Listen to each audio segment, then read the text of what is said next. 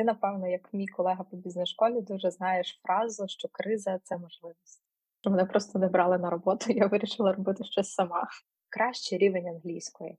Я завжди задаю питання, що б що. Наприклад, у мене особисто проблема є зі спікінгом. Ну, принаймні, я собі так думаю. От, і... Е, це хороша фраза, я так думаю.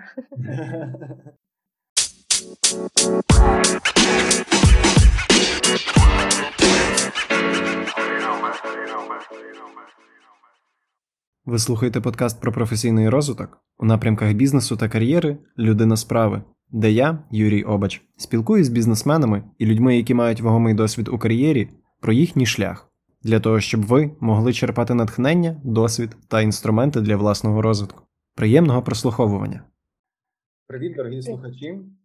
Радий сьогодні представити вам Ольгу Жарову чи Жарову. Як правильно? Все правильно, якраз. Прекрасно. Підприємницю, засновницю проекту вивчення англійської мови за методикою менторства The Ingle. Крім цього, Ольга є випускницею Львівської бізнес-школи, у ком'юніті якої ми і познайомились. Ольга випускниця магістерської програми з інновацій та підприємництва, та програма, на яку я думав, також ти, та навчався на магістерці по маркетингу. Ну, Трошки інші обставини були. Е, у мене ще не було свого проекту. Е, сьогодні ми поспілкуємося про запуск і розвиток освітнього бізнесу, навіщо цим займатися і як масштабувати. І мені буде дуже цікаво дізнатися, як повпливало навчання у бізнес-школі на Ольгу та сам проект Ingle. тому що ну, в принципі зараз дуже багато дискусій стосовно того, чи варто взагалі в е, бізнес-школи на додаткове навчання. Ну і такий є антитренд освіти. Угу. Привіт, Оля. Дуже дякую за е, участь у подкасті. Розкажи, будь ласка, хто ти, як ти і як ти прийшла у бізнес загалом? Привіт, Юрія. Привіт нам нашим слухачам. Як я прийшла у бізнес, е, це сталося випадково. І ти там проговорював в інтро про те, як народився проговорював, що дала бізнес-школа мені. По-перше, бізнес-школа народила мій проект, мій бізнес, який зараз працює.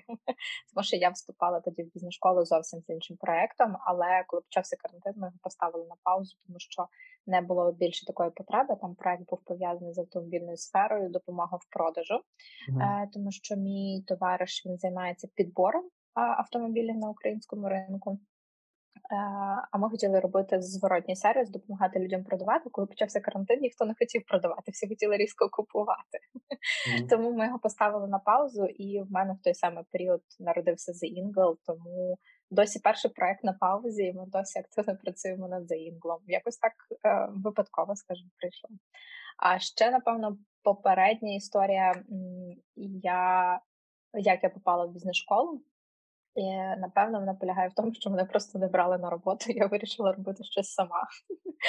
Я дуже хотіла бути проектним менеджером, причому в якійсь класній компанії. Тобто я вивчала ці ці agile е, методології, я робила там дослідження, як Scrum впливає не на айтішну компанію. Я прям хотіла дуже бути піємом. Мені подобається ця проектна робота. У мене до того був досвід просто не в айтішній е, сфері, а в неприбуткових організаціях. Але чомусь класні компанії, в які я хотіла, мене не брали. Мені давали офери тільки компанії, в яких я не сильно хотіла працювати. І я так походила, подумала, що окей, ладно, я буду щось своє, напевно, робити, якось сама крутитись в цьому житті. Ну і так воно і вийшло, що воно просто затягнуло.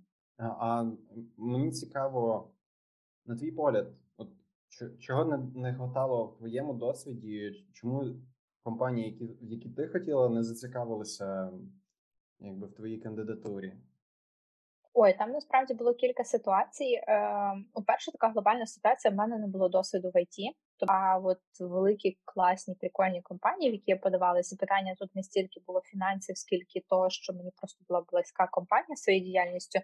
Вони відповідно хотіли, щоб я вже працювала з цими технологіями, хоча і пропонували там Junior PM, наприклад. Mm-hmm. А була одна був один кейс, коли ми майже вдарили по рукам, але просто в останній момент щось пішло не так, і там насправді напевно була моя вина. Я тоді навчалася ще в університеті на четвертому курсі, і там була така ситуація. Я дослівно не пам'ятаю, як воно відбулося, але Е, ми з ними проходили розмови, ми з ними зустрічались, спілкувались, і вони мені умовно сьогодні в 9 вечора пишуть, приходь завтра на 9. Я так думаю, М, я, звісно, легка на підйом. Ну, в мене там зранку є в універі, е, а це кінець року, якось чи це весна була, чи зима. Там якісь були контрольні, самостійні. Коротше, це треба було все позакривати, пропускати не можна було. І я їм пишу: дивіться, в мене от така ситуація, я не можу прийти на 9, я можу прийти на 10.30. Вам ок? І вони такі ок, і пропадають зі зв'язку. Все, так наша розмова про найм закінчилась. Тому, напевно, я тут можу бути порадити, що якщо ви дуже хочете працювати в компанії, то напевно забити на все інше, і такі, якщо вони звуть, тоді приходьте і спілкуйтесь. Хоча, напевно, це теж якийсь знак, е, що якщо навіть на такому етапі попередньому комунікації щось пішло не так, то напевно не варто.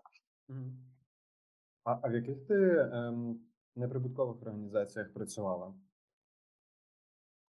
Я коли поступила в е, перший університет, я навчалась в Києві в Вадима Гетьмана uh-huh. в економічному на міжнародній економіці. У нас була ком'юніті, називається Кнеомедіа.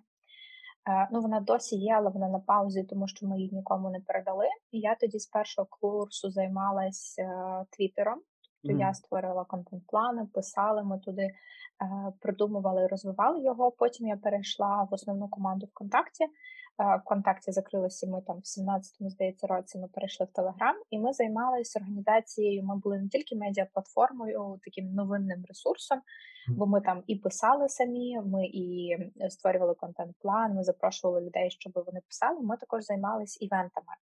І у нас було кілька досвідів великих класних івентів. Ми проводили збір коштів на лікування студента. Ми тоді зібрали щось за місяць, по-моєму, більше 40 тисяч гривень у 2016 році. Mm-hmm. І ми тоді. Так, це це був прикольний досвід. Це, до речі, це був благодійний аукціон побачень. Я випадково там купила свого друга і навчилась кататися на сноуборді. Клас. Так, він мене довго тоді вмовляв, а потім каже: все, ну, у нас побачення, в тебе немає вибору. Так я почала кататися на сноуборді. Е, з приводу, і були у нас ще івенти, які називались стартап Day. Mm. Ми запрошували людей з стартап-тусовки для того, щоб вони щось розказали студентам. Тобто ми фандрейзили, ми шукали спонсорів, ми організовували все від поліграфії до е, виступів, кавабрейків е, для того, щоб люди могли поспілкуватися, як свою справу робити. Скоріше таку айтішну. У нас там були і юристи, і фінансисти, і безпосередньо ті, хто з технологіями працюють. І ми цей івент робили, по-моєму, два рази. Тобто у нас такі mm. два напрямки діяльності були. Ну і моя роль була в цьому всьому організаторська, така проектна, mm. тому це було скоріше як волонтерство. І якраз таки, напевно, роботи, досвіду роботи в комерційній організації якраз і бракувало. Я зрозумів. Ну так, я, я також колись займався організацією різних заходів саме для студентського для студсамоврядування, і в принципі вдалося запустити єдине, що так, що досі працює, це біговий клуб е, Шевченка. Я навчався в Шевченка до е, католицького університету в Києві, і в принципі, от, на щастя, клуб відновив своє існування цього року, коли прийшла молода кров, і угу. в принципі запропонувала там, щоб я їм передав телеграм-канал, і це я, я був дуже радий з того. Тобто що... їх ініціативність допомогла проекту жити. Так, так, так. Тому що тоді я трішки якби відклав на, на назад біг через здоров'я. От, І ті, хто бігали тоді, не хотіли е, перейняти на себе там організаторську якусь діяльність. Ну, в принципі, тут самоврядування взялося і uh-huh. само взяло, взяло в руки е, клуб. Ну і в принципі я радий, що вони досі займаються. Класно. Це дуже круто. А як тебе дійшла справа? От почнемо з того бізнесу, який закрився через карантин. Це цікавий кейс. Е, тому що дивись, чекай, чекай. Він він не закрився. Ми просто проект е, був на етапі підготовки, тобто ми mm-hmm. писали якісь стратегії. Просто ми його поставили на паузу. Ми якісь мінімальні просто речі робили, пробували, е, тестили рекламу, але там не було, по-моєму, ще навіть лідів. Mm-hmm. Тому він фактично не закрився. Він він ніби і не почався толком ще. Mm-hmm. Тобто, це ви зупинилися на етапі ідеації і, скажімо так, розробки саме запуску самої концепції. Yes. Окей, окей. А як прийшла ідея саме цього проекту? Е, саме цього автомобільного чи заїнку? Так, авто, автомобільного. Ем, ой, я тоді вступала в бізнес-школу, мені потрібна була якась ідея. А ми ходили між собою. Цей колега, про якого я кажу, він на даний момент уже мій наречений, і ми багато часу разом проводили. Ми багато про це спілкувалися. Йому якби боліло, бо він знаходиться з іншого боку. У них компанія займається підбором класних автомобілів на українському ринку. Тобто, щоб ти його купив, і проблем з ним не мав. І він е, з в роботі дивився на цю іншу сторону, коли людина хоче продати. Бо є клієнти, які хочуть, е, які у них замовляють послугу, але при цьому мають свою машину і мають мороку, що з нею робити. Тому що історія така на ринку, що ти або йдеш до перекупа і продаєш йому, або ти йдеш в на якусь площадку, ставиш машину, вона там стоїть, поки її хтось не купить, і за це теж береться комісія доволі велика. І він просто дивився на реальні кейси. Йому це дуже боліло. І ми вирішили разом попробувати. Тобто воно якось в процесі реального життя народилось. Тобто mm-hmm. не не ідея висмоктана з пальця, скажімо так. Ну це я думаю, що краще вона обґрунтована юзеркейсом, ніж е, обґрунтована ідеєю висмоктаною з пальця. Mm-hmm. Я думаю, в принципі, ви ви це розбирали на на програмі з навчання. Як тобі загалом навчання в Львівській бізнес-школі? Ой, це було дуже кайфово. Я не знаю, з яких причин, можливо, так зірки зійшлися, і хто там як ще говорить. Мені було супер класно, тому що, по-перше, в мене було дуже круте оточення. Тобто, у нас просто космічна була група. Як була, вона досі є. Ми досі спілкуємося. Ми вже випустилися, але все одно продовжуємо комунікувати. Тому це було дуже класно, якраз таки з точки зору тих якихось інсайтів, які ти можеш почерпнути від людей, від mm. викладачів. Тобто, у нас дуже класний підбір. У нас Рождественський викладав. У нас Акименко викладав бізнес-дизайн, не бізнес-дизайн, дизайн мислення. Ну, Тобто, у нас е, прям класні були програми. Ми з Рождественським в гори їздили на це лідерство в горах. Mm. Тобто я отримала абсолютно задоволення. Я єдине, що не поїхав з Рождественським в гори. Думаю, один, по-моєму, я ще можу надолужити. Ми з тобою навчалися просто в один і той самий період. Я також вступав у 2019-му, ще перед е, карантином. Uh-huh. Uh-huh. І минулого року yeah. випускалися. Uh. Ось. І розкажи, будь ласка, про процес виникнення The Ingle. Що таке The Ingle? Це після процесу виникнення. Е, бо я думаю, що тут е, трішки можна додати такої структури. Добре, е, ти, напевно, як мій колега по бізнес-школі, дуже знаєш фразу, що криза це можливість. Так, так. Її використовували всі. Це був приблизно початок 2020 року, тобто березень, коли почався такий самий самий карантин, нас всіх посадили вдома коли ніхто такого не чекав, всі були в шоці, що робити. Відміняли всі івенти, і люди були трошки в паніці. І там був момент, можливо, пам'ятаєш, коли почали публікувати в інтернеті безкоштовні курси Федорів, платформа, всі-всі-всі. Я на той момент трошки для історії. Я займалася викладанням е, безпосередньо в форматі репетиторства, напевно, два роки, якщо не більше. Бо я на третьому курсі е, свого першого універа їздила по Еразмусу. Uh-huh. Я їздила в Польщу, але я навчалася англійською мовою. Коли я приїхала назад в Україну, а а оце дослідження про скрам, воно було ще раніше. Е, Я приїхала тоді в Україну, сіла і думаю, хм, треба чимось собі заробляти на життя, причому чимось таким більш системним. Е, Це був четвертий курс якраз. Ем, я вирішила, я так подумала, що я вмію робити найкраще. Дуже типова історія. І я вирішила викладати англійську мову. І на момент 20-го року це було якраз приблизно два роки, коли я займалася викладанням. Тобто я була такий personal teacher. Десь офлайн, десь онлайн, в залежності від локації. Але відрізнялася тим, що я, коли працювала з своїми клієнтами, я бачила, що воно ну, воно якось не працює. Коли знаєш, тобі є книжка, ти по книжці йдеш, і ти, як той папушка, пояснюєш всім одне і те саме, причому те, що в книжці написано. Причому е, до того ж воно написано так, Е, що я можу пояснювати краще. Тобто я людина логіка, я людина структура, і ті самі якісь завумні правила про present perfect я розкладаю на структурні складові і пояснюю правило в 30 секунд. Ну, Тобто там не треба цієї знаєш, довгої води. Е, І тому я власне міняла підходи, і я викладала без книжок. У мене були якісь свої адаптовані програми, і в мене були навіть різні програми. У мене були програми, коли клієнт спікає зі мною кожного дня по 15 хвилин. Ну, тобто не треба цих всіх уроків по годині. Якщо у людини хороший рівень, і наша задача, щоб вона говорила, варто просто говорити. І а, на момент 2020 року у мене були якісь адаптовані такі, ніби міні-курси, якісь лексичні програми, які я використовувала для своїх клієнтів, коли, наприклад, у мене був період відпустки. Якщо у мене відпустка, клієнт готовий працювати why not, я йому просто готую, і він все робить. І ми з ним, наприклад, в тиждень зідзвонюємось пару разів, щоб просто поговорити, щоб мені не треба було 35 разів всім пояснювати одні ті самі правди. Mm. І я так собі подумала: окей, якщо всі публікують курси, а в мене теж є матеріали, то я теж можу зробити якийсь безкоштовний курс. І я тоді зробила 10-денний марафон, я його проводила в інстаграмі, і е, під постом у київської блогерши пост був про те, що якщо ви будете людей навчати чомусь безкоштовно, напишіть в коментарях, нехай до вас прийдуть люди. Mm-hmm. Я написала, що я буду проводити 10-денний марафон з англійської мови е, туди в коментарі, і у мене за два тижні аудиторія виросла в інстаграмі на два два рази на людей, які хочуть вчити англійську. Тобто на мене підписалось 500 людей, які хочуть вчити English.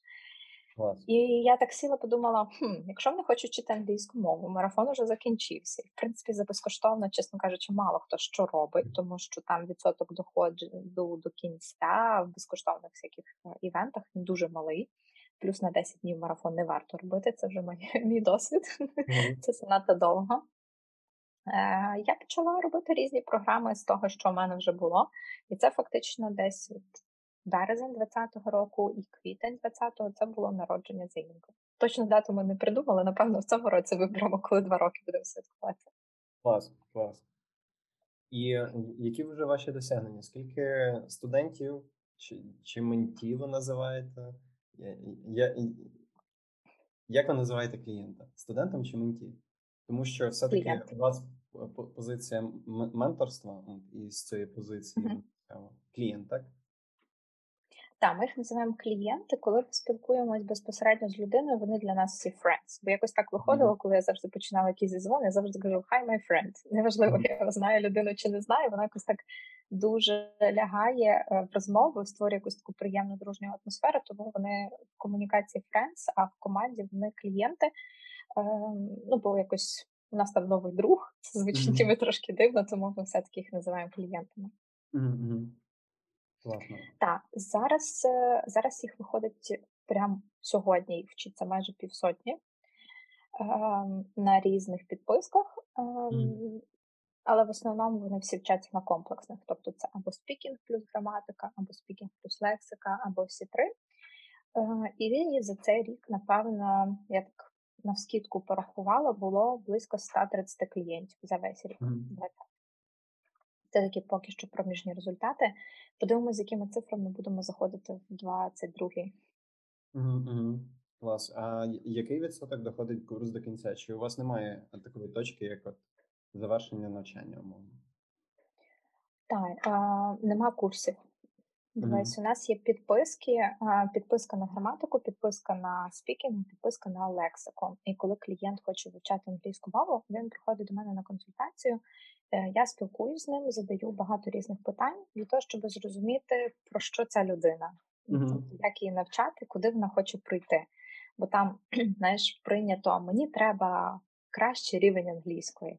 Я завжди задаю питання, щоб що. Mm. Тому що від цього дуже залежить, що робити, тому що це такі якісь дуже абстрактні речі. У нас програма будується якраз безпосередньо на клієнтах. Mm. Тобто, якщо у нас є архітектор, то він спілкується на свою тематику для того, щоб він міг з замовниками спілкуватися. Відповідно, він таку ж лексику вчить. Mm-hmm. Ем, Якщо у нас є дизайнер, то це та сама історія.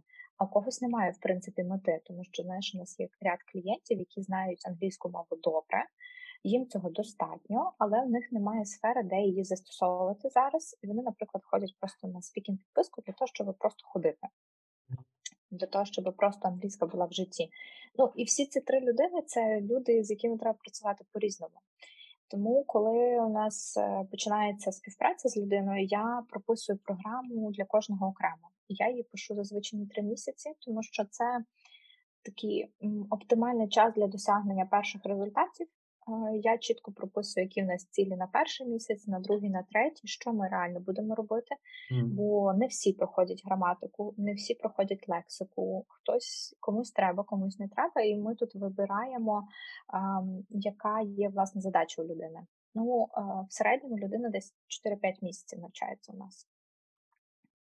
Це е, такий середній LTV, назвемо це так. Окей, 3-4 місяці це доволі багато, тому що якраз зазвичай е, в там для прикладу я навчався в Green Forest, там більшість програм, вони трьохмісячні, mm-hmm. по-моєму. Mm-hmm. Ну, бо три місяці насправді це оптимальний процес для того, щоб результатів досягнути. Ну, дивись, насправді є люди, яким місяця достатньо. Залежить, яка ціль. Наприклад, е, клієнтка хотіла розговоритись, тому що в неї приїжджали міжнародні партнери, а вона просто давно не говорила англійською мовою. Ми просто місяць поспікали, і вона пішла задоволена працювати, і, і все в неї прекрасно. А комусь треба більше часу. У нас є клієнти, які з нами 15 місяців. Mm. Тобто у них спочатку були якісь такі цілі дорости до якогось рівня, mm. а далі у них ціль просто тримати цей рівень. Тому тут залежить дуже все особисто. А в чому специфіка вашої методології? От е, ви позиціонуєте себе як е, методика менторства, якби mm-hmm. прийнято навчатися по книжках. Тепер всі рекламують, що там 90% навчання це е, англомовний процес. Ми спілкуємося 90% з усього заняття. Чим відрізняється менторство саме у вашому підході? Окей, okay. менторство це скоріше наша філософія. Mm-hmm. Чому? Тому що наша така глобальна місія, е, до речі, це мене запитали мої стажери. Е, вони мені проводили, вони мені тренувалися проводити дзвінки. Одна запитує Оля, яка місія з інколи? Я така я навчалась в бізнес-школі, і я сама досі на папері не написала, яка у нас там місія, візія, всі ці речі. Ну тому що ти коли в процесі у тебе руки не доходять. І ми собі сформулювали, що місія The Ingle – це трансформувати людину через англійську мову як інструмент. І тут, е, власне, логіка в тому, що ми розвиваємо не тільки англійську мову. Наш клієнт на виході має англійську mm-hmm. і ще щось. І оце ще щось, е, воно дуже різне, у кожного своє. Хтось нову професію вивчає з нами, хтось вивчає свою професію англійською мовою. Хтось розвиває якісь свої якості, наприклад, страх виступати на публіку, невпевненість в собі, якісь комунікативні навички, стресостійкість, тому що, наприклад, у нас є клієнти, яких ми челенджимо і просимо розмовляти в різних життєвих ситуаціях, коли насправді. Можна відволіктись, можна не знати, що сказати. Наприклад, коли ти їдеш за кермом, ти маєш про все думати: про кермо, е, гальма, поворотники, і мусиш ще англійською мовою говорити. Ну, тобто у кожного своя задача. І це якраз, напевно, менторство, коли вкладається сюди. Тобто, наша головна місія, особливо в спікінгу, це добре проявляється, щоб людина зловила якийсь інсайт. Тому що якраз speaking підписка на тому побудована, що ти спілкуєшся, але ти спілкуєшся про те, що цікаво тобі. І задача кожного ментора, я їх вчу, як це робити, е, щоб в розмові ви почали з однієї точки, а дійшли до якоїсь абсолютно іншої, і це дало вам якесь розуміння чогось, себе, наприклад. Що ви думаєте про якісь події в світі насправді? А, От тут, напевно, скоріше проявляється менторство. А якщо говорити про навчальну е, сторону, тобто саме такий сухий навчальний процес, то ми використовуємо мікронавчання. Це коли маленькими шматочками ти рухаєшся до своєї задачі е, по 15-20 хвилин. Тому що у нас, наприклад, немає таких уроків годинних, як там раз-два в тиждень, по годині, по півтори. А У нас процеси відбуваються таким чином, що ти можеш контактувати з англійською мовою кілька разів в день. Угу. Просто потрошку. Наприклад, у тебе зранку був зідзвон, в обід ти почитав, яка в тебе там домашка, ввечері ти дивився граматичну лекцію, завтра граматичні таски робив, а ще, можливо, лексичні таски, а ще треба ж домашку на speaking зробити. І тобто ти постійно в такому динамічному процесі, і це створює відчуття, що в тебе немає окремо англійської уроків і окремо угу. життя. Ну тобто це якісь дві різні сфери. В тебе є просто життя з англійською мовою, і ти в ньому живеш. І це дуже good для використання, по-перше, для прокрастинації, тобі не лінь ходити на уроки, тому що в тебе немає уроку, в тебе є просто щось, що ти мусиш зробити англійською мовою, бо це твоє зобов'язання. Е, плюс ем, корисно для того, щоб ти в житті реально використовував все, що ти знав, бо ти знаєш, немає такої психологічної межі, mm. урок і життя. Ти просто тут спілкувався, пішов до вуща, щось розказав, використовуючи ці фрази, або потім ще ходиш півдня, і у тебе ті фрази, які ти говорив, крутяться в голові. І воно так е, легше рухатись по процесу. Плюс час не так складно знайти, і не mm-hmm. треба, знаєш, е, урізати свій робочий день, щоб ввечері ходити на англійську мову три місяці. Ти просто вставляєш англійську мову туди, куди в тебе є в графіку місця. Окей, дуже дякую. Ну я зрозумів в принципі концепцію. Дуже класно, що ви не пропонуєте займати якраз англійською і саме уроками, що в принципі відлякує часто і мене е, від того, щоб повернутися до вивчення, тому що розумію, що, наприклад, у мене особисто проблема є зі спікінгом. Ну, принаймні, я собі так думаю. От і це хороша фраза, я так думаю. Що ще цікаві відповіді людей, коли я запитую, а яка проблема? Люди кажуть, там, наприклад, я знаю мало граматики. Хоча в більшості випадків це насправді не так. Людина може знати колосальну кількість, просто не вміти використовувати, але все одно думає, що їй треба вчити. Вона починає тоді вчити і думає, блін, ну я ж це вже все проходив, ну на що я це все роблю, може воно не моє і так далі. Це дуже цікавий процес. Так, я я думаю, що там дуже багато мисленнєвих е, пасток, так би мовити, в англійській мові через те, що ми не так часто стикаємося з нею просто в е, реальному житті. Ну, мається на увазі, коли нам потрібно е, спілкуватися, тому що основна задача мови це комунікація. Як коли ми там задачі ставимо, мовно багато хто зараз працює в англомовному середовищі, але спілкується виключно письмовою англійською. Ем, ну і це часто спрощує. Ну, в мене так часто бувало. А, Але ми трішки відійшли від теми, як у тебе реалізувалася е, от саме. Ми зрозуміли, як виникла ідея, але яким чином ти її розвинула і запустила саме в процесі навчання? І давай почнемо взагалі з іншого. Чому ти вирішила йти навчатися в львівську бізнес-школу? Тому що про попередній бізнес зрозуміло, що тобі потрібно було придумати ідею е, бізнесу для бізнес-школи. Але чому ти туди вирішила йти? Ну, воно якось тоді одночасно так співпало mm-hmm. про придумати і вступати. Я тоді закінчила якраз четвертий курс міжнародної економіки, і я собі ходила, думала, чи мені треба магістратура, в принципі. Mm-hmm. У нас же є ж цей закон, що бакалавр це вища освіта вже вважається повна. Але я тоді собі прийняла рішення, що мені все-таки треба магістратура, тому що тому що в житті буває всяке. Mm. Банальний приклад, е, мій друг, коли переїжджав в Канаду, у них система міграції е, така, що ти там заповнюєш карти, анкети, я можливо помиляюсь, в тебе є якісь там бали. Mm. І от якщо в тебе диплом бакалавра, тобі, припустимо, дається 100 балів, а якщо в тебе диплом магістра, тобі дається 600 балів. Ну і з якихось таких дуже корисних, корисливих е, цілей я вирішила, що нехай він буде, а там подивимося, що з ним буде. Mm. Далі була задача, е, щоб знаєш, коли є якась можливість і там є якась формальна вимога, тобі mm. в основному немає часу готуватись до того. Так часто з англійською мовою, наприклад, коли є можливість кудись поїхати. І я вирішила, що окей, буду піду на магістратуру, і тут виникло питання, куди йти. Тобто йти в свій старий універ, де ми всі плюс-мінус знаємо, як працюють класичні універи, де це скоріше бюрократія, особливо коли це магістратура, особливо коли це магістратура після твоєї основної програми, де всі-всі один одних уже знають, плюс-мінус, де хтось прийшов, не пішов, тому що там вже основна робота і так далі. І у мене був варіант знайти щось прикольне, класне, що мені дійсно треба буде. У мене було кілька опцій, які я дивилась. Тобто, у мене там було три програми, і я все-таки зупинилась на інноваціях в бізнес-школі. Ну, ще це було прикольніше, бо треба було з Києва у Львів їздити кожен місяць. Клас. І в процесі в процесі навчання ти вже в принципі відвалідувала ту ідею з Інгл е, спочатку. Наскільки я зрозумів, що е, англійсь... є, є ще місце на ринку англійської мови. Ти зрозуміла? Я так думаю, під, під час того марафону. Е, чи ти після марафону зрозуміла, що вже саме ці ідеї буде? Ну, дивись, насправді е, в мене трошки все пішло не так, як е, бізнес-книжка пише. Мгм.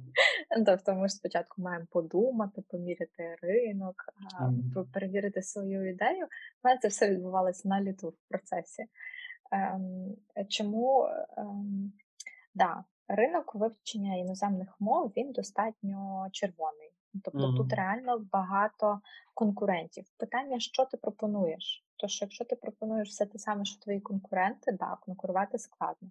Якщо ти пропонуєш щось інше, то конкурувати легше. Е, Поясню чому. Нам е, до нас дуже часто приходять клієнти, які, е, причому це наша основна аудиторія, які вже десь вивчали англійську мову, причому не один раз. І вони е, в такому, знаєш, трошки розпачі і не розуміють, і що, і як, і куди, і, і, і скільки її можна вчити, і що з нею робити. Тобто у них в голові дуже багато питань, на які наші конкуренти відповіді не дали їм. Наприклад, вони ходили на ті самі курси, вони там всю жували одну ту саму граматику, тобто воно їм не зайшло і воно їм не сподобалось. Mm-hmm. Ми, виходить, викладаємо трошки інакше. По-перше, це концепція про менторство людини, про трансформацію особистісну. По-друге, е, в навчальному процесі він у нас будується на засадах логіки, структурності і зрозумілості. Ну, тобто ті всі складні речі, які пояснюються довгими якимись лекціями і писаними правилами, ми пояснюємо в лекціях за 2, 3, 5, 7 хвилин. Тобто у нас на граматичній підписці лекції не довше 15 хвилин. Там одна тільки найдовша, перша вступна, 30 хвилинна. Е, Решта вони всі маленькі, короткі, тому що там нема чого сильно пояснювати. Що таке, чим Мгм. present perfect від past simple відрізняється, тут тобі за 20 секунд зараз можу пояснити, що present perfect, е, past simple це ми його першим вивчаємо, да, завжди. Мгм. І він, як старший брат, він за, завжди знає чітко, коли дія сталася. А present Мгм. perfect це його молодший брат, і він не знає, коли дія сталася. От один каже, що я вчора ходив в магазин, а другий каже, я вже сходив в магазин. Все, the end. Е, І виходить, що весь процес вивчення якоїсь такої знаєш, теорії, там тих самих слів, він будується на якійсь логіці, на тому, як мозок функціонує. Тому що, наприклад, дуже популярне питання, як вчити слова. Е, Я завжди кажу, що це прям основа когнітивістики. Це я не знаю, будь-який курс відкрий на курсері, і там тобі це розкажуть. Е, І це, власне, в педагогічних мають вчити, що запам'ятовування нової інформації це, це нейронний зв'язок між новою і старою. Асоціації, порівняння, приклади, кейси це все працює. І е, лексична підписка дуже побудована на асоціаціях. І виходить, що ми просто трошки інакше в процесі вивчаємо, і за це нам легше конкурувати. Ну, тому і питання, чи є вам що запропонувати нового навіть на такому старому класичному ринку? Власне, тому і інновація. Класно. Класно. І вам швидко вдалося, ну, наскільки я розумію, не так побудую питання. Е, В мене питання першочергово, е, які вкладені ресурси були основні? Як ти вважаєш на цьому ринку можна з якими ресурсами починати? Чи це має бути власний бренд, чи це має бути там великий бюджет, чи це має бути разом? От що є цим Мгм. е, краєугольним камнем, так би мовити? Ем, Якось так по життю складається, що люди мені вірять. Ну тобто вони до навіть не вірять, а довіряють, І тому що я щось поясню навіть на консультації, і видно, що людина пе- переймає це і вона чує мене. Е, Чому так склалось, не знаю. І тут виходить, що ще частково працює персональний бренд, тому що до мене до нас зараз приходять клієнти, з якими я знайома е, 5-7 років. Просто ми до того були знайомі в якихось інших проєктах. Тому Мгм. персональний бренд працює. Просто цей персональний бренд він був сформований не з точки англійської зору англійської мови, а з точки зору тих всіх попередніх проєктів, якими я займалась, наприклад. І тому людина розуміє, що якщо е, я щось розказую про англійську мову, то це от це good, це правильно, це, е, це варто слухати, це не є якась ерунда. Так просто історично склалось, тому що ти ж розумієш, що в свої там 13, 15, 17 і навіть в 20, 19 я не думала про такі терміни, як персональний бренд, що його треба будувати, там це все. Е, я просто жила своє життя і, напевно, жила правильне життя, раз е, так історично склалось. Е, до речі, про персональний бренд. У мене колись була лекція, що що таке персональний бренд. То я це пояснюю просто. Тут спочатку треба виховати себе як людину, таку, якою ти хочеш бути, а потім просто транслювати це іншим. Все. Mm-hmm. Бо якісь там продумування, яку ти ідею хочеш вкласти в голову своїм підписникам, це скоріше натягування ситуації на себе. Mm-hmm. А тут краще почати з себе і е, доносити свої думки, свою позицію аудиторії е, для того, щоб не було підміни понять з такого подвійного дна. Ну і воно так просто історично склалось з першого, з одного боку, а з іншого боку, у нас не було бюджетів. Тобто ну, я починала за Eagle, у мене не було грошей. У мене були клієнти, з якими я особисто працювала ще, напевно, півроку, е, які мені, на яких я заробляла. А в The Ingle я вкладала купу часу, трильйон годин е, роботи різної. Ми тоді на старті була я і була дівчинка типа маркетолог, але вона робила все, що не, не робила я. Ну тобто у нас більше не було рук. Я там продукт якийсь робила, уроки записувала це все, якось це просувала, якісь сторі знімала. Вона чимось сапортила, якісь лендінги, наприклад, робила. І ми просто вклали трильйон годин. Вклали, заробили, гроші вклали далі. Тому що мені здається, що якщо ти займаєшся бізнесом, і це твій перший бізнес, ну тобто ти не маєш якогось попереднього досвіду, то тобі дай мільйон, ти його спустиш, і ти не отримаєш, скоріше за все, результату, тому що немає досвіду. У нас теж була така ситуація. Ми тоді, я пам'ятаю, за перший тиждень заробили 10 тисяч, і я така. Круто, тут можна заробляти гроші, і ми і думаю, супер, ми такі класні. Ми тепер можемо купити рекламу блогера. І ми пішли до блогера. Львівська пані, достатньо велика, там в неї пару тисяч сотень. Ми в неї купили рекламу, як зараз пам'ятаю, за 3500. Ну, це достатньо велика сума, при тому, що ми тільки заробили 10. І я думала, що все, зараз дамо їй рекламу, і до нас на наступний там якийсь набір, що ми там піарили, чи якийсь майстер-клас, е, прийде, прийде багато людей. Е, у нас було 30 кліків на ем, на тег імені в сторіс 30 кліків. Ну я розумію, що тут і її вина в подачі є, тому що це була перша куплена реклама, і ми не розуміли, у кого купувати, як купувати, про що домовлятися, якісь такі знаєш, організаційні нюанси, у котрі вона має вийти, а що перед тією рекламою, а що обов'язково сказати. Ну тобто, якісь такі дуже дрібні речі, які ти потім з досвідом розумієш. Це от кейс, який пояснює, що якщо ви не вмієте якимось великим бюджетом розпоряджатись, скоріш за все, ви його не використати ефективно, тому тут треба думати, що ви можете зробити без якихось колосальних цифр з великими нулями. От я зрозумів, що у тебе був а, персональний бренд в твоїй аудиторії, що тебе знали як знавця англійської мови, і це круто. А, другий момент, що ти вже мала умовну базу клієнтів, і це те, чим ти займалася попередньо, тому можливо в тебе був от саме е, з, з таких е, фундаментальних речей, це а персональний бренд, і в тебе вже був потік певний саме робочої mm. справи. Ну, не зовсім дивись. Ем, воно було трошки не так, е, тому що mm. ті перші, напевно, три місяці, три-чотири місяці я не змішувала своїх клієнтів, я не змішувала з EngL. Mm. Ті всі продажі, які були на EngL, вони були зроблені в чисту через інстаграм. Причому mm. першими купували мої давні близькі знайомі. Тобто да, закон трьох чи чотирьох F, mm. Family, Fools and Friends. Е, він працює, тобто в мене прям близькі друзі спочатку купували, потім я почала якось десь з кимось там піаритись, просити сторіс робити. До мене вже заточно почали приходити клієнти. І, напевно, тільки місяців через 4-6 я своїх клієнтів почала переводити в The Ingle. Тобто mm-hmm. я своїм прийшла і сказала: а тепер сьогоднішнього дня ми не працюємо так, як ми працювали, mm-hmm. умовно кажучи, і тільки от з того моменту. Ну, плюс ти, коли вчитель фрілансер, в тебе немає сильно великого потоку клієнтів. Ти хіба сидиш на якомусь кабанчику і там mm. цепляєш собі собі людей, а там таких вчителів фрілансерів, як ти, е, вагони, маленька тілешка, і тому, якщо ти там за 5 хвилин не береш собі замовлення, то це замовлення візьме хтось інший, навіть якщо його тобі запропонував. Ну тобто там все дуже цікаво працює. Більше цікаво поговорити ще додатково про менторство. Е, так як от я підкреслюю, те, що ви позиціонуєте методику менторства. Як ти ставишся до самого менторства, і чи є у тебе ментор? Чи знаходила ти собі ментора у бізнесі, умовно, чи під час навчання?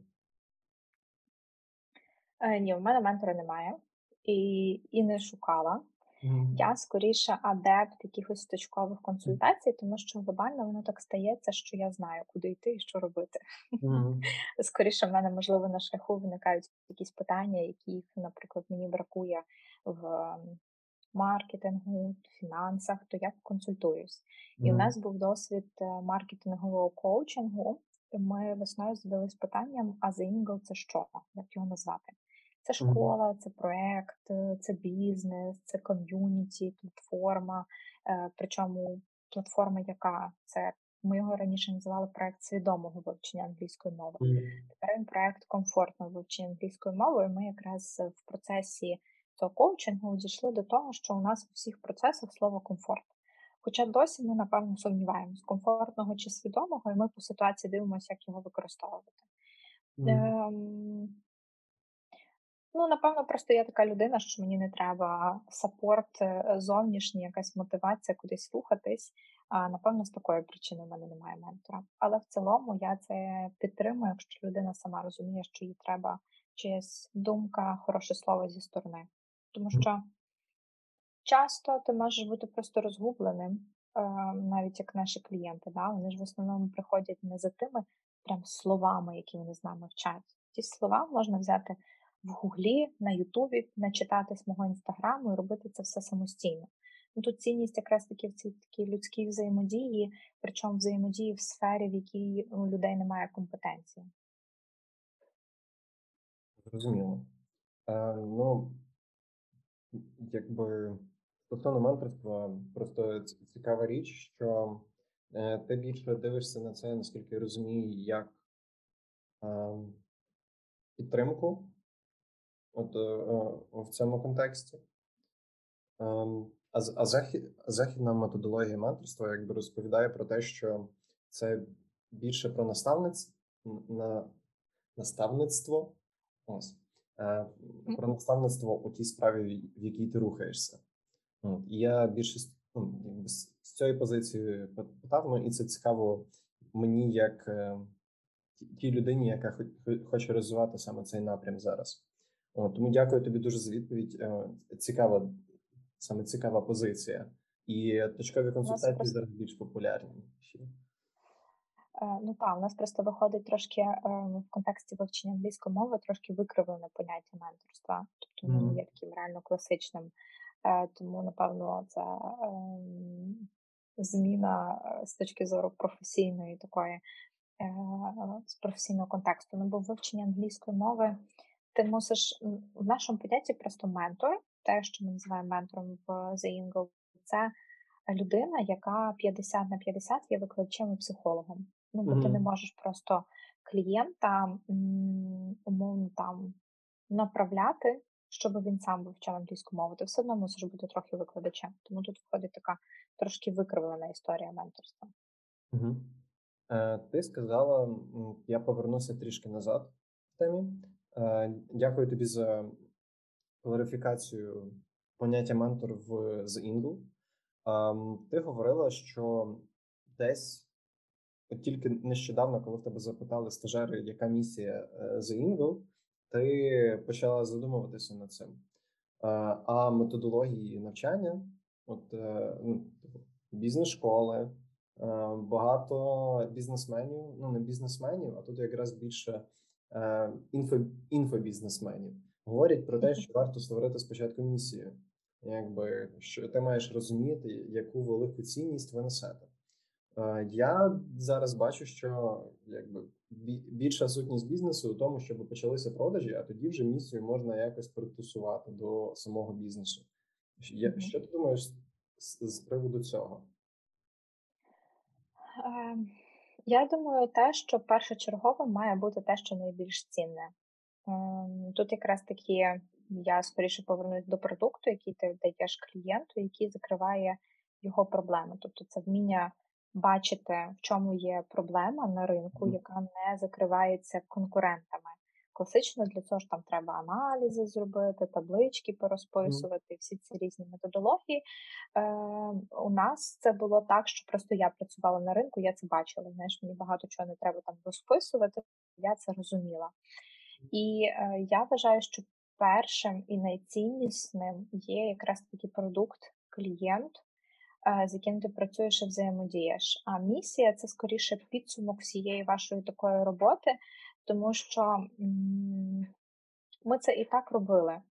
Просто ми для себе не могли це спочатку сформувати, потім ми про це не думали взагалі. Ну, Тобто ми все одно цьому десь слідували. Знаєш, якась така ідея була підсвідома, але просто вона не була викристалізована в якусь фразу, яка десь написана. Е, тому тут треба просто подивитись. Е, у нас так часто буває, що ми робимо е, щось в бізнесі, не так як книжка пише, особливо ці всі ідеї, які треба десь там продумати, проаналізувати і так далі. Там дослідити той самий ринок і конкурентів. Мені не треба було сильно досліджувати конкурентів і дивитись, хто в мене працює на ринку, тому що я і так глобально знаю, як вони працюють, які вони болі закривають, які не закривають. Ну, бо це типу ринок такий просто. Ти ж сам, я 19 років вивчаю англійську мову, я сама це все проходила і глобально нічого не помінялось. Е, тому е, я, наприклад, це не робила спочатку. Потім ми вже проаналізували, щоб зрозуміти, хто що пропонує, які там у них цінові категорії, на кого вони ціляться, як комунікують.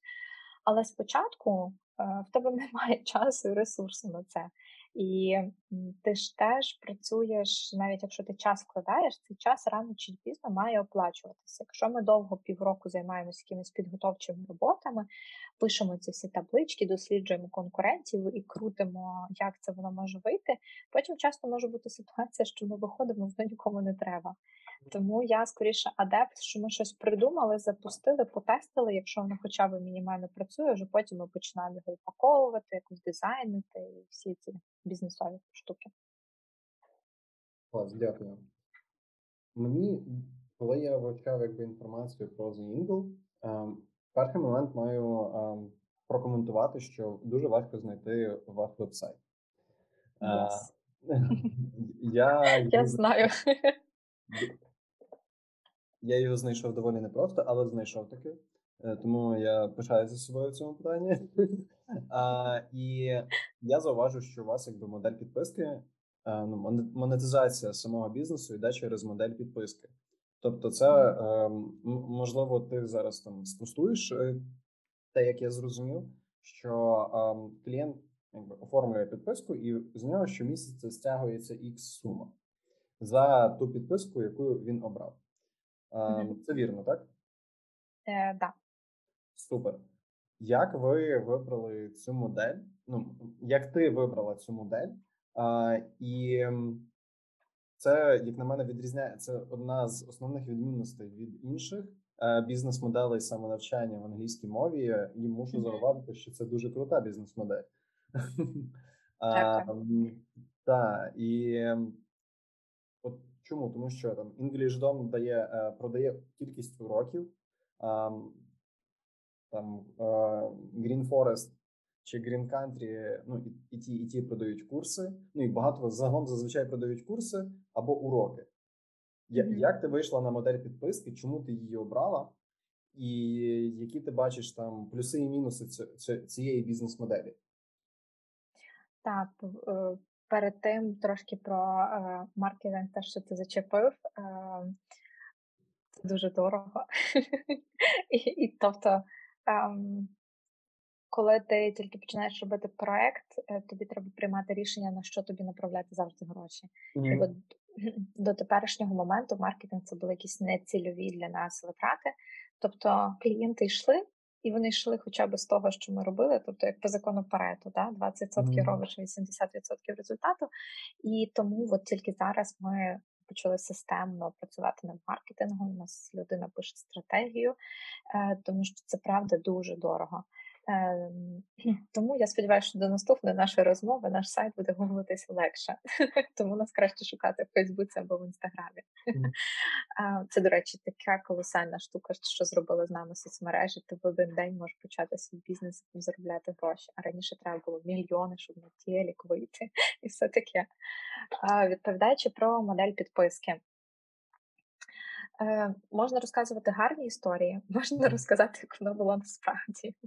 Мені не хотілося чогось такого е, банального, як е, воно є у всіх. Ну, тобто, якось це підсвідомо відбувалось. І я просто подивилась, які зараз є тренди в світі, е, що взагалі відбувається.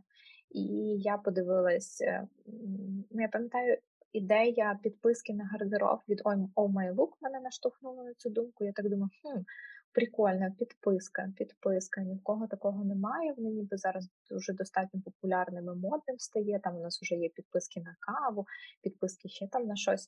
І я собі так думаю, хм, буде у нас підписка на англійську мову. Ми е, до якогось моменту комунікували їх як підписки, підпишись і отримай продукт. Єдина тут проблема, і ми часто ще пояснювали тоді, що це як підписка на YouTube. Потім ми це перестали робити, тому що підписка на YouTube це ти гроші платиш і можеш нічого не робити. А в підписці на англійську мову треба ще щось робити. Тому перестали пояснювати це так. І ми трошки там змінили свої пояснення клієнтам. Це було достатньо просто. Зараз я би сказала, що підписка вона є кращою з двох точок зору. Ти можеш підписати, якщо ти не впевнений, що тобі сподобається, ти можеш підписатись на місяць, попробувати. Якщо тобі ок, то ти продовжуєш. Якщо тобі не ок, ти скасовуєш підписку і все. Тому що тут треба ще дивитись, чи вам просто формат заходить. Я не кажу, що мікронавчання це супер-пупер бомба, космос, який підійде всім. Е, тут треба вміти себе організувати, щоб ще й пам'ятати, що на фоні що в тебе є англійська мова, що треба зайти, відкрити, там подивитись, е, тому що воно легко адаптовується в графік, але тут треба дисципліна. Е, тому це легко з точки зору входу тобі не треба там 10, 15, 20, 30 тисяч, які треба зразу вивалити за курс і почати навчатись. Е, і це психологічно простіше, тому що процес, коли людина в основному наважується почати вчити англійську мову, він не так ресурсозатратний. Нам страшно, ми не розуміємо і так далі. Плюс підписка це зручно потім в користуванні. Ти не мусиш там кожного місяця думати про те, що ти мусиш заплатити за англійську мову. Ну просто чаржиться з карти і все. Окей, Тому а... такі пояснення достатньо прості. Угу. Тобто дві позиції, якби це просто е, по користуванню з позиції бізнесу, і це просто для клієнта, що не потрібно кожного разу вносити оплату. Окей, а, ну у вас я бачив там біля 10 підписок е, різних. Так, то ти заходив вже на свіжу версію сайту. Чи давали відгуки клієнти, що дуже дуже можна заплутатись, тому що я е, я особисто заплутався, це мій фідбек. Uh-huh. Е. І коротше, чи були чи були відгуки від клієнтів такі? Так, це ти вже зайшов на нову версію. У нас раніше було спочатку тільки дві підписки. Mm-hmm. Влітку з'явилась третя, а все інше це їх різні варіації. А от е, осінню у нас з'явилась преміум. Е, це просто там збільшена кількість чогось в наповненні. В спікінгу це в два рази більше спікінгу, в граматиці там ще дідзвони є. Mm. І е, клієнти на сайті сайт у нас не виконує якусь продажну роль. Тобто він у нас скоріше функціонує як технічний механізм, який допомагає якраз таки її реалізовувати. Тут виходить, що за рахунок того, що спочатку є перша моя консультація, я дивлюсь, що людині треба, тобто преміум, не преміум, граматика чи speaking. Е, по результату консультації я даю план, по якому ми будемо рухатись. Якщо людина ок, я їй просто кидаю конкретні посилання, вона просто на сайті оформлює ці продукти як в інтернет-магазині. Е, глобально, да, його треба перероблювати. Це знову таки питання до маркетингу. Перед тим як переробити сайт, тоді треба думати, е, як ми рухаємось далі, що ми продаємо. Ми продаємо місячні, ми продаємо тримісячні, ми продаємо підписки окремо чи пакетами. Ну, тобто, насправді дуже багато питань, на які у мене немає поки що відповіді, і раніше її і не треба було давати. Знаєш, все має бути своєчасно. І тому е, це от наша велика задача на зимові канікули і, напевно, аж до березня. Клас. А може ти розкажеш, які у вас були найбільші фейли? Тому що я зрозумів, що е, навчання на блогері було е, доволі якісне. Так, доволі якісним. Ти тоді зразу починаєш дивитися stories блогерів уважно і, і знаєш, підсвідомо пере, е, відчувати, де блогер продає чи, чиюсь рекламу, а де він уже розказує дійсно як від себе. Mm-hmm. Fail и. Ну, напевно, найбільший е, це не fail, це такий інсайт. А коли ви починаєте щось робити, і ви це робите своїми руками, і ви собі ніби за це не платите, поки у вас немає грошей, то часто е, люди думають, до речі, у мене є такі знайомі, які розказували мені там про якийсь свій бізнес-проект, і говорили: та що там, там ж нема витрат, я ж все сам зроблю. А потім виникає питання: Окей, а собі це платити збираєшся? І тут треба добре порахувати. Е, реальну вартість вашого продукту з рахуванням навіть вашої роботи. Бо, по-перше, вам доведеться рано чи, е, чи пізно почати собі платити. Або, наприклад, ви цю роль не будете робити, вам доведеться комусь за це платити. Е, І тут починається питання, що блін, у нас просто було таке. Ми працювали в 2019 році по одним цінам, а потім ми зрозуміли, що нам е, треба ціни підняти в 20-му році. І е, старим клієнтам важко ціни піднімати. Ну вони ж вони ж твої вже такі рідні, ви ж так з ними довго працюєте. Ну з іншого боку, ти розумієш, що ти не можеш продовжувати так робити, тому що тебе цифри не сходяться. Ну тобто, взагалі. Е, тому треба добре порахувати все з самого початку. Принаймні, коли ви вже попробували продукт, він, наприклад, їде, е, ви тоді рахуєте вже. Тому що ви спочатку можете якісь ціни поставити нижчими. Ми так часто робимо, коли ми тільки, наприклад, запускали лексичну підписку. Ми дали перший місяць нашим клієнтам безкоштовно. Ми потестили, отримали фідбек, що воно ок. Ми поставили потім першу ціну для цих early birds, і тепер у нас зовсім інша ціна. Ну і треба все одно все рахувати, бо за доброю креативністю стоїть Excel. Е, це правда. А і ще один, напевно, ем, не fail, а такий прям урок, бо якихось таких глобальних fail ів не було. Це, напевно, маркетинг. Угу. І скоріше маркетинг з точки зору делання і сделання. Угу. Вот мы сначала много делали, но ничего не сделали. А що ти маєш на увазі під цим, під, під цим виразом?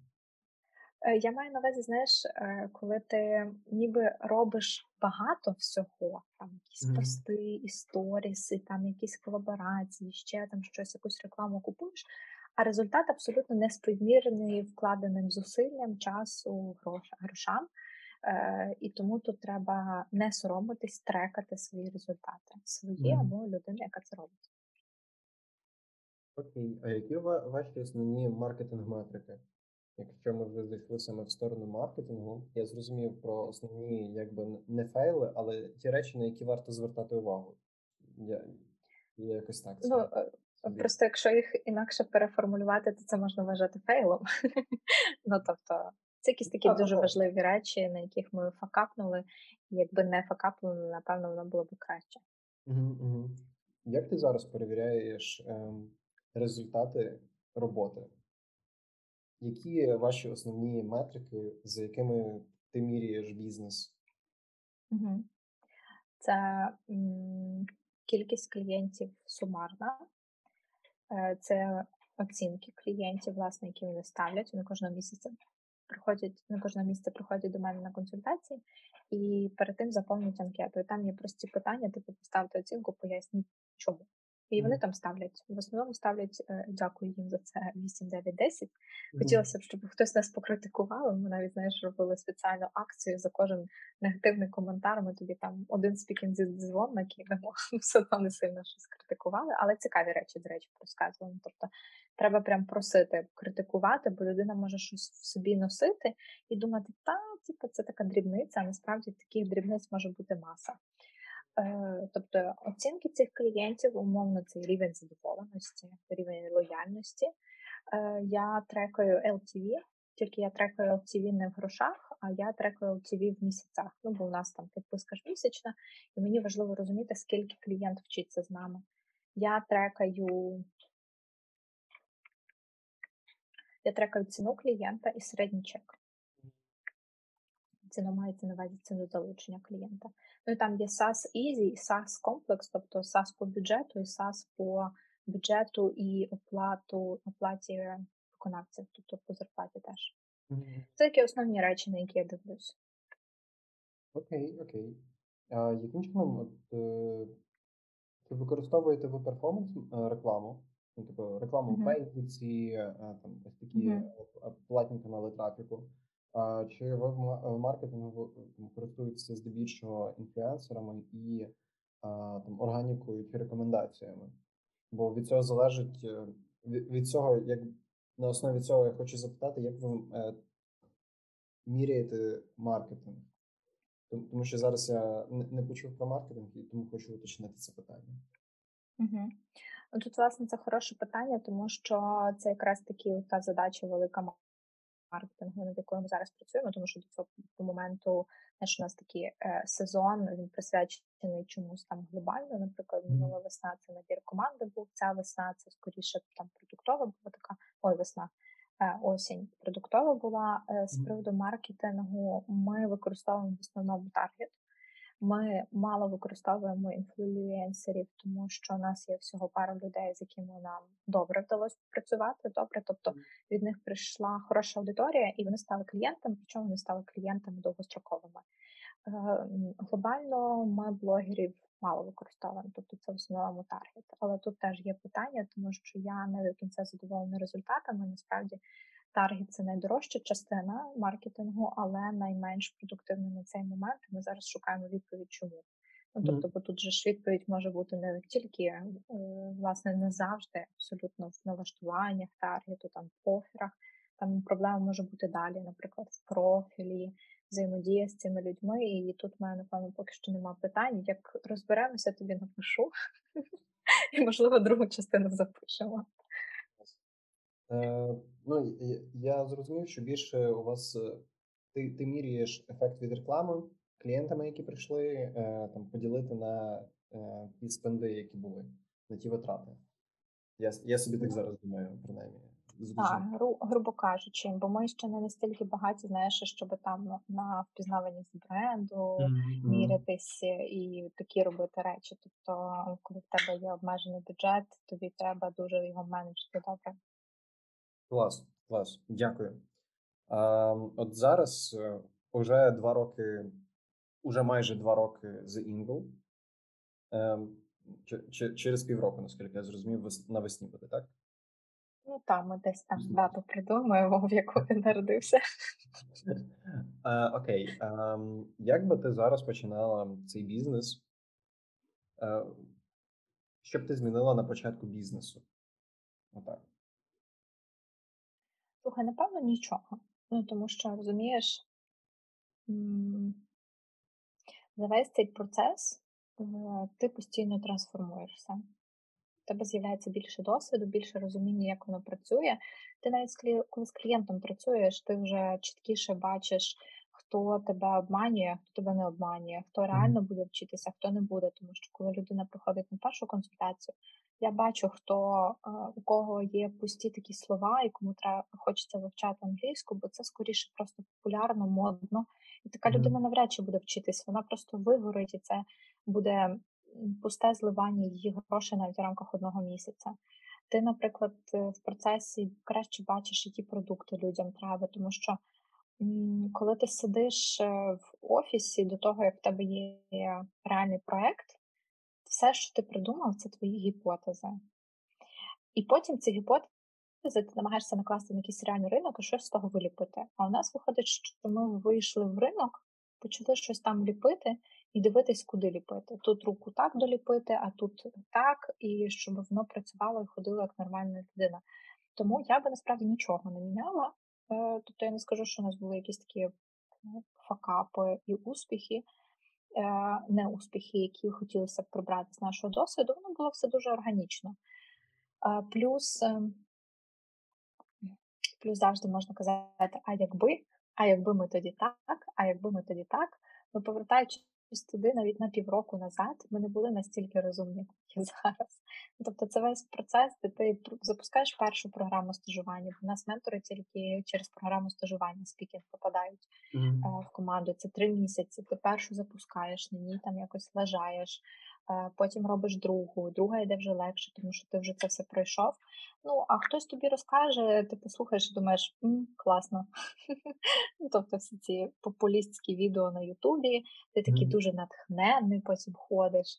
Ну воно в процесі трохи інакше і краще реально пробувати. Супер. А, я думаю, що ми вже переходимо до такого завершального циклу. Це буквально там, два-три питання. Ем, І будемо завершувати такими питаннями, як які особисті якості тобі ти вважаєш, що тобі допомагають зараз у у розвитку свого бізнесу, і які, яких особистих якостей тобі ще варто здобути з твоєї позиції?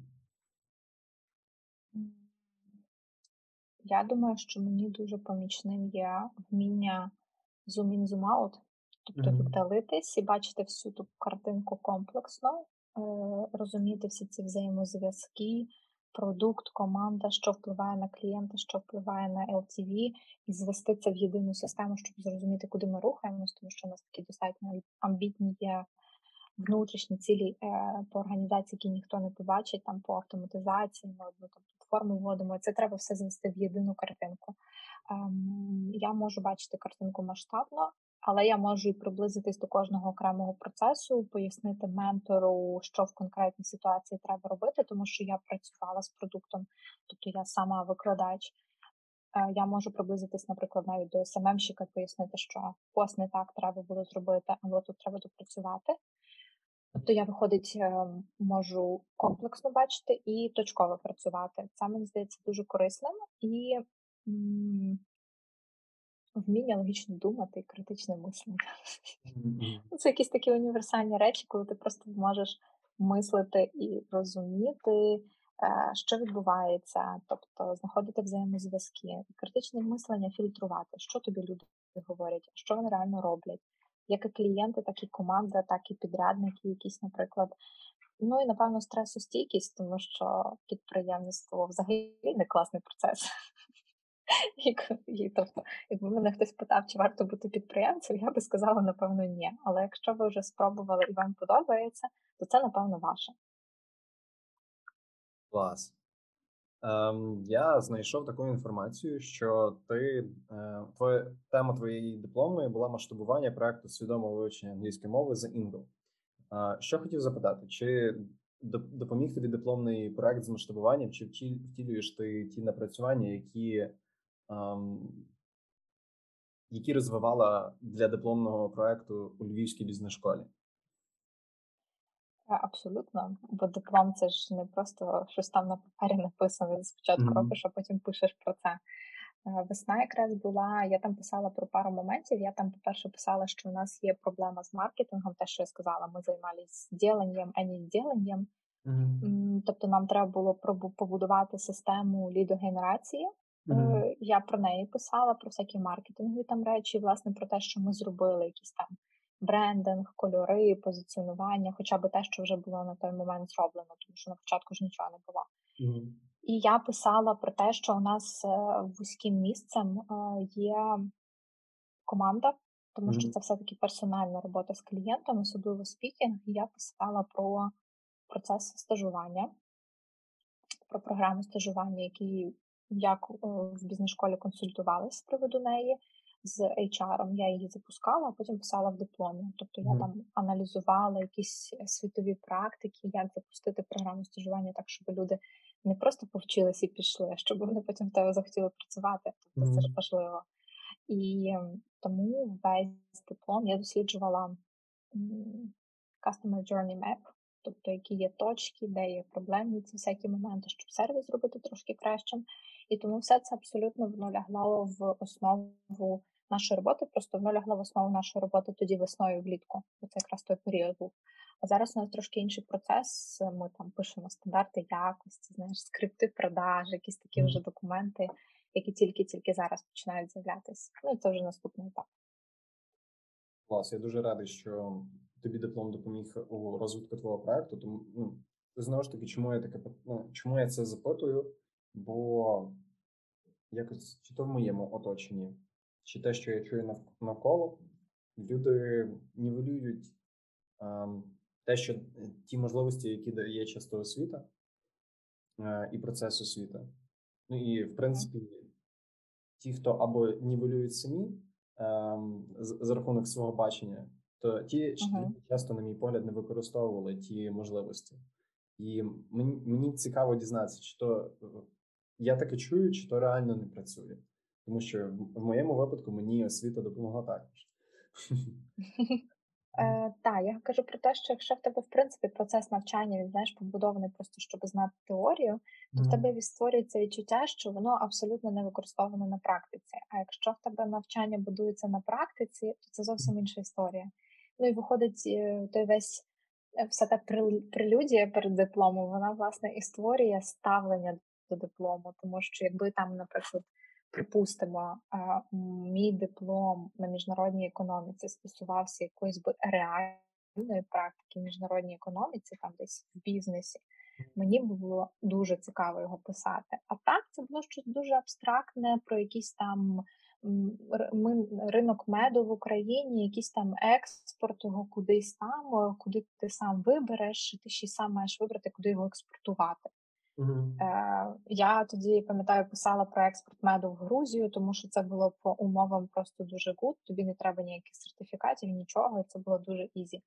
А коли я на на арені на міжнародному форумі потім в цьому році спілкувалися з власником е, Хонігми, він каже, що насправді найбільше меду е, насправді в Грузію мед ніхто не експортує, тому що на практиці там є всякі нюанси. І ти якось так просто знаєш зі стелі пишеш, тому що розумієш, що його ніхто не буде читати, скоріш за все. І якось воно так в комплексі працює. Тому тут дуже залежить, що за диплом і де ти його пишеш. Так, я тут погоджуюсь з тобою. Е, Ну і якраз цікаво було, як у тебе було саме в е, Львівській бізнес-школі. Супер. Я тобі дуже дякую е, за цю розмову. Хотів би попросити тебе порекомендувати кілька книг, які тебе надихають, і людей, за якими ти спостерігаєш, і вони тебе надихають також до твоєї діяльності, поділитися з слухачами. Можливо, вони знайдуть для себе що, щось або когось нового для розвитку і для натхнення. Ну і звісно, рекомендую підписуватися на Олю, тому що вона дуже багато цікаво розповідає про англійську мову і як навчатися.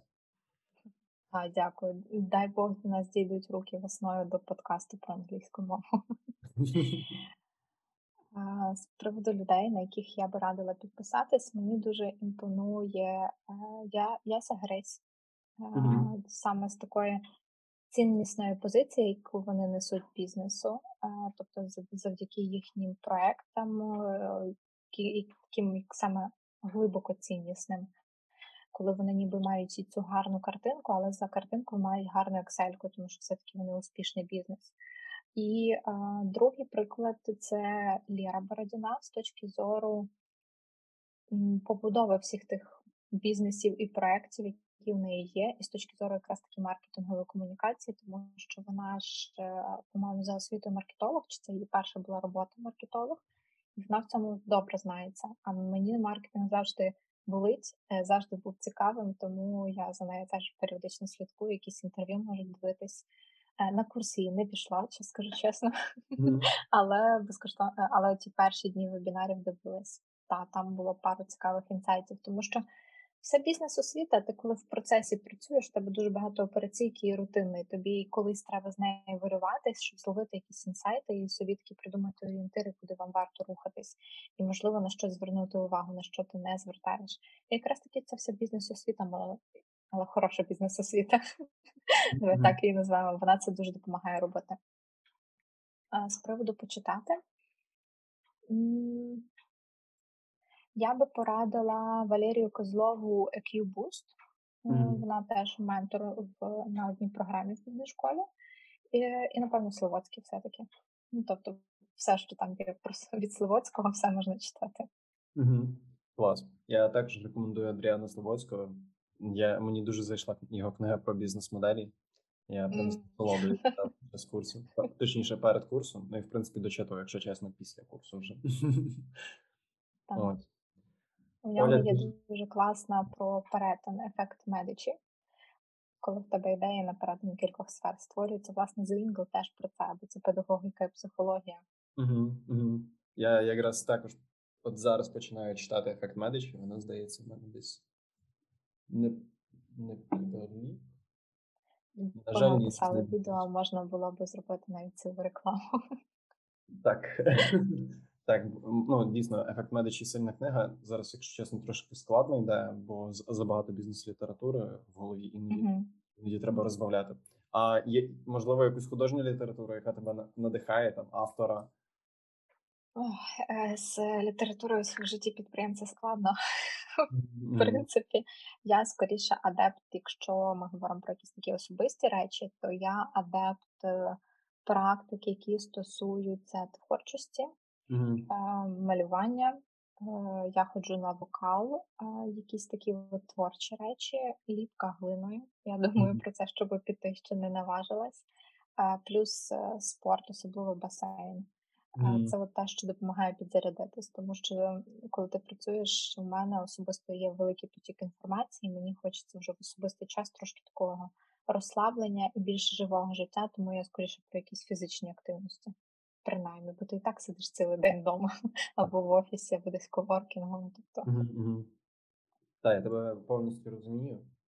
Я тобі дуже дякую за розмову. Мені було мега цікаво послухати про The EngL і про твій шлях і про е, шлях з EngL. Я сподіваюся, що нашим слухачам було цікаво а почути про The EngL, і можливо хтось е, захоче якби почати навчатися. Я сам почав задумуватися про це, скажу відверто, бо speaking все таки думаю, що варто підтягнути. А можливо, е, е, пізніше ти мені скажеш, що не варто, і я буду ще більше радий з цього. Ось. А, Тут є різні шляхи. Так. Тому бажаю тобі успіху з е, проектом з Ingle. Я думаю, що у вас, у вас велике майбутнє е, у тебе з цим проектом. І всього найкращого. Дякую, Юрій, за розмову, за твої питання, і тоді до зустрічі в соцмережах із тобою, і зі слухачами. І навіть якщо ще не впевнені, що готові вивчати англійську мову, можна принаймні зробити перший крок і перейти на консультацію, поговорити, як це робити. Можливо, це не так страшно, як ви собі уявляєте. Дякую, що послухали подкаст Людина справи. Залишайте відгук про випуск на платформі, де ви слухали, або на сторінці у інстаграмі. Це допоможе зробити подкаст якіснішим і більше людей зможе про нього дізнатись. У відгуках залишайте свої побажання щодо тем, які варто розкрити, та героїв, яких варто запросити у подкаст. Займайтесь справами, які принесуть вам задоволення та достаток, а людям користь. Скоро почуємось.